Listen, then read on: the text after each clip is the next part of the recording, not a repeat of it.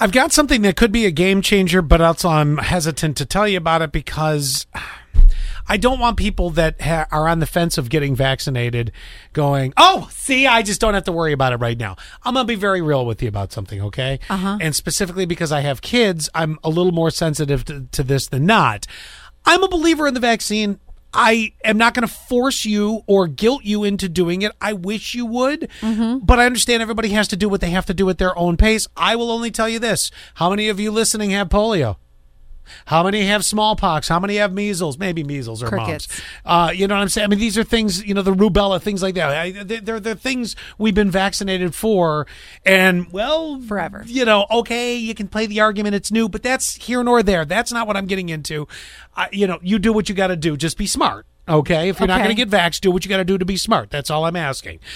But this is where I get, I, I, it makes me nervous to say this, but it's positive. A drug maker, Merck, uh, well, they're asking for authorization for the first antiviral pill for COVID. So maybe the vaccine isn't necessarily your, your thing, but maybe you could use a pill. But there is a little bit of a twist to it. So Merck says it will seek authorization for the first antiviral pill for COVID. The pharmaceutical heavyweight said uh, that uh, in clinical trials, it showed it cut the risk of hospitalization or death in half, then given to high risk patient, patients within a few days of them getting the infection. Uh, it- it, it really made that difference. It could become the first in a wave of antiviral pills, which experts say could reach more people than uh, antibody treatment and other things like that. So it they're not saying anything. I mean, the vaccine is still kind of a good shield, even though there's breakthroughs. I get that, but you know, they're saying you get less sick. So is the is the pill a preventative or is it is it like when you have it you should take the pill to That's reduce it? Okay. that's what it is. Okay. It's, it's, so that's why I was a COVID hesitant. Advil, if you, if you will. wow. Which maybe more people would that's take like it. saying it's just the flu. Oh, which more people would possibly take it because once you actually feel the effects of something, then you're like, oh shoot, okay. Oh yeah, I- I need but to you do have to have it in order to get it, which is what's sort of. It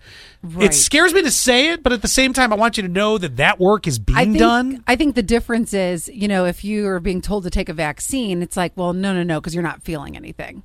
Right. And, and that's where the big difference is. Also, Now- the vaccine is free. Who knows how much this pill costs? Oh, that too. I don't- Ooh, but listen, for sure. it's it, we're not starting a debate on this. I have no interest in your opinion on if you're an anti-vaxxer or think that the government's tracking you or anything else. I, I'm not getting into that.